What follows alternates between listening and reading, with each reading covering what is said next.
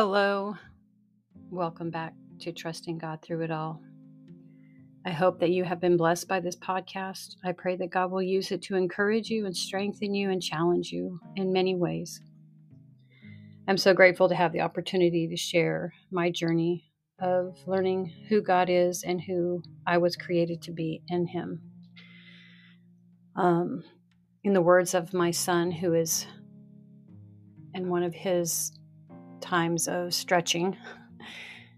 It's hard down here. it is. It's it, it was never meant to be easy though.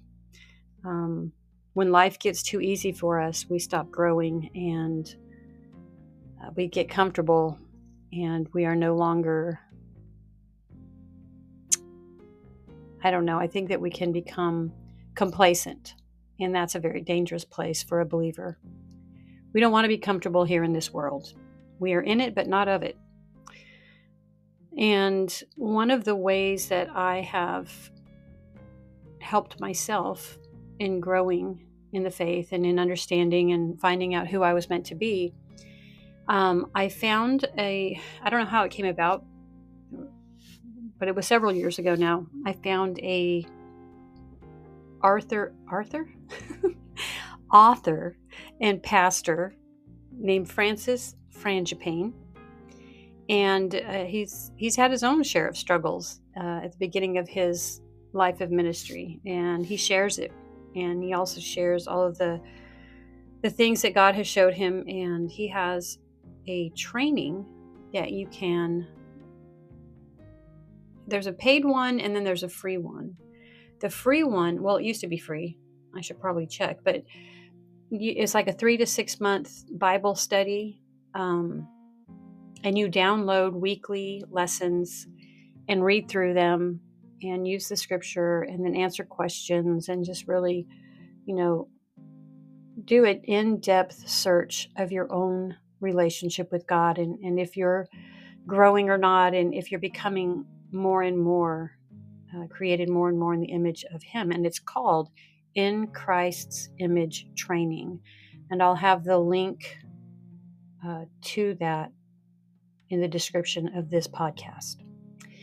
But today I wanted to share with you because he he sends out weekly, monthly, encouraging emails. Um, and he also has several good books out there, which I'll list a couple of them and maybe put the website where you can look at them for yourself one of my two of my favorites are the three battlegrounds and holiness truth and the presence of god.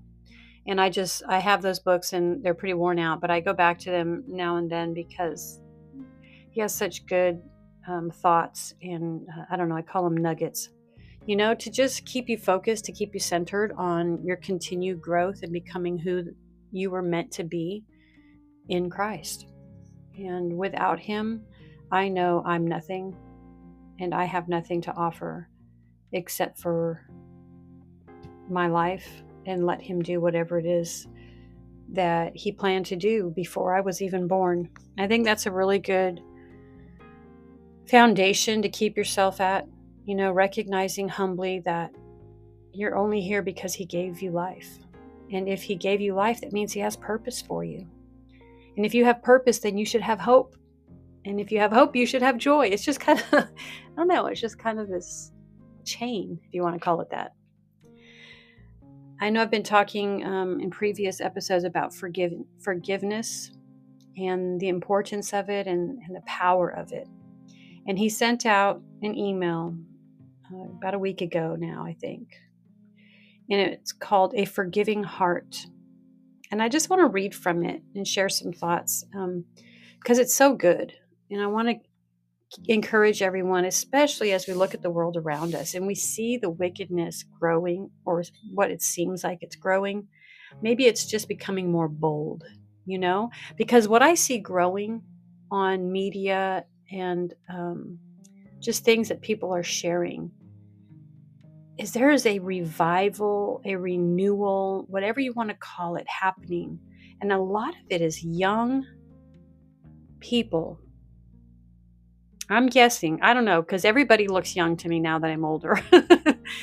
but they look like they're in their 20s and 30s. A lot of them look like they're in their 20s and they are on fire for God. They are they have probably been looking for the truth because they see so much deception in the world around them. And God is reaching them and and they are bold and I just love it. I love it because years ago when I started in youth ministry, I would pray that God would raise up a generation of Caleb's and Joshua. And you know, if you remember, Caleb and Joshua were the young men that went into that's just some of the spies they called them that went into of the Israelites that went into the promised land before God's people did. You know, Moses told them to go in and reconnoiter the land, you know, check it out, see what's going on there, you know, see what we need to do. And they were the only two that came back and said, because God gave us the land, we can take it. The other ones were like, oh, we can't do it. We're going to fail. There's giants there. You know, we're, it's, it's, it's a mess. And they were so negative. But Joshua and Caleb were bold and courageous. And the people who cowered, the people who didn't trust God, who didn't have faith in who God was and what he said he can do, they didn't get to go into the promised land. Joshua and Caleb and their generation did because they believed God and because they were bold. So I just want to encourage you today that as you look at the world around you, don't don't grow cold in your love and don't be fearful. Because God is who he says he is and he is going to do what he said he would do at the end of the age. And so right now I just want to encourage us to stay in a place of love and mercy and forgiveness because I don't know about you, but when I see injustice happening, I get a little mad. When I see wicked things happening to people who've done nothing, they're just trying to live their life, I can get a little mad, like a little frustrated. And I'm like, come on, God, what's going on? Do something. And uh, if I'm not turning to God, then I'm turning to people and I'm joining the bandwagon of people, you know, complaining and saying things that shouldn't be said because they're not life giving. And so I I was so thankful for this email and I want to share it with you now and hope that it encourages you as well if you're struggling with, you know, maintaining a right attitude and holding on to love. Love is the key. And you know, if we choose love and let love guide us, we can do all things. Even when it sounds or it seems impossible. So, A Forgiving Heart by Francis Frangipane.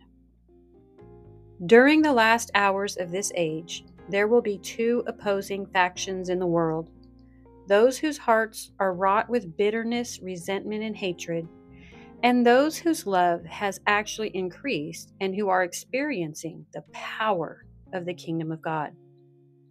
Jesus foretold about this in Matthew where he says, At that time, many will fall away and will betray one another and hate one another because of lawlessness increasing. Most people's love will grow cold. And that's found in Matthew 24 10 and 12. But then Jesus added, This gospel of the kingdom shall be preached in the whole world as a testimony to all the nations, and then the end will come. You know, years ago, when I was really in a bad spot and feeling very frustrated with the church, particularly, um, I read this scripture and I remember thinking, is my love cold? Has my heart grown cold? And and it really kind of, you know, they talk about the fear of God because I don't want my heart to grow cold. I, I, I think that's a very bad place to be, obviously, according to Jesus, but just in general. Um, there's no life in a heart that's cold. And I remember just thinking back on my life and thinking about different people and, and ex- experiences and circumstances that were hurtful.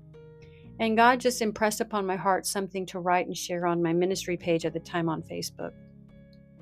And part of it says, um, remember to view the world with eyes of compassion and don't let the hardships of life and the hurtful ways of others become an excuse to build a wall around your heart. Sometimes it hurts to love. Love anyway, because that's the only way to keep your soul from dying. And that's why I cling to love. You know, on days when I wake up and I really don't feel very loving, I have to ask God, God, fill me with your love. Fill me with your compassion. You know, help me to be kind even when I don't feel like it. Because I understand and know the importance of sharing His love in the world, but also that it's kind of like my connection to being alive and full, you know, abundant life that Jesus talked about. It's love. It's loving others even when it's hard. That is the gospel of the kingdom, the whole truth that Jesus came to bring. It's not just about saving us from our sins, but it's about creating us in his image. The, that's why he came to show us what it means to love. What does it look like? And he showed it in his life, in his ministry, and in his death. Francis goes on to say, It is the most glorious pearl that man can possess. The presence of God in glory revealed within us. You know, when we're in the ministry or when we're doing anything in the kingdom, we have to also remember that it's not about us. We're not trying to get the glory. It's all about God's glory. Everything that we do, everything that we endure, pray that God would be glorified in it. If we are to attain this great love, we will continually be forced to make the choice between mercy and unforgiveness. If we do not walk in a forgiving attitude, we will certainly become prey to an embittered spirit. If it is indeed God's plan to allow wickedness and holiness to grow to full maturity, then we must guard our hearts beforehand from reacting in bitterness and unforgiveness. And Francis is referring to one of the parables there that Jesus talked about the wheat and the tares and how they had to grow together. You can't pull out the tares when they're among the wheat, or you'll lose the wheat also. And so, wickedness, you know, it's kind of like a one of my other episodes where I say that life is beautiful and hard everything mixed together is life the good and the bad. I've been trying not to call it bad, but you know, the hard stuff and the good stuff. It, it has to come together and it's like this mixture of stuff. And if if we can just prepare our heart and our mind to accept that and and and you know prevent ourselves from allowing others in their brokenness and the things that they say and do uh, wounding us. And when when we do receive a wound going to god and asking him to heal us and help us to walk in that forgiveness just as he did. Because remember the lord was beaten spit upon by his own people um, mocked hated reviled everything by his own people even in his hometown you know they just they were like well, who does he think he is? And all he did was come to bring love and healing to people. He did, he did nothing wrong but yet he was still rejected. And so if he can go through it and endure and know that there's something good that comes from it then we need to remind ourselves of that that everything god allows in our life if we give it to him if we trust him with it you know, He is going to bring something good out of it. And part of the good is our growth, our becoming more like Him. Francis goes on to say, just to survive in this cruel world, we often withdraw from the vulnerability of love. We cannot choose cautious, selective love and also walk in the power of God's kingdom. To counter pain, we unconsciously shut down our love. For it is love that makes us vulnerable. God wants us to be a people whose love is growing hot, not cold. I mean, that is such a natural thing for people to do who have been wounded and hurt. You know, what do they call that? Um, once bitten, twice shy, you know, gun shy. You know, people don't want to feel hurt. We want to protect our own heart. And we, as believers, need to let God be our protector and our healer.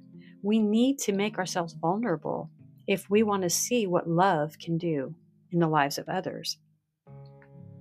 He goes on to say that Jesus did not say that we had to trust our enemies. We can know that people are going to hurt us. We can even know that someone's agenda is evil. We don't have to trust them. If we're trusting God, we're, you know, that's enough. He said we had to love them. And you might ask why. Well, one reason God allows difficulties in our lives is to test us, to see if our belief is merely intellectual pursuing of Him or if we're following Him completely with our heart. He tells us to love our enemies and pray for those who persecute us in Matthew 5 on the sermon of uh, the Sermon on the Mount. There's that that whole thing there. Uh, I encourage you to go read Matthew 5 and and maybe meditate on it and read it over and over again because that's how he wants us to live. That's the mindset that he wants us to have. Some of you have probably gone through rejection and betrayal, but that doesn't mean that life has gone wrong or gone bad. It's just part of life.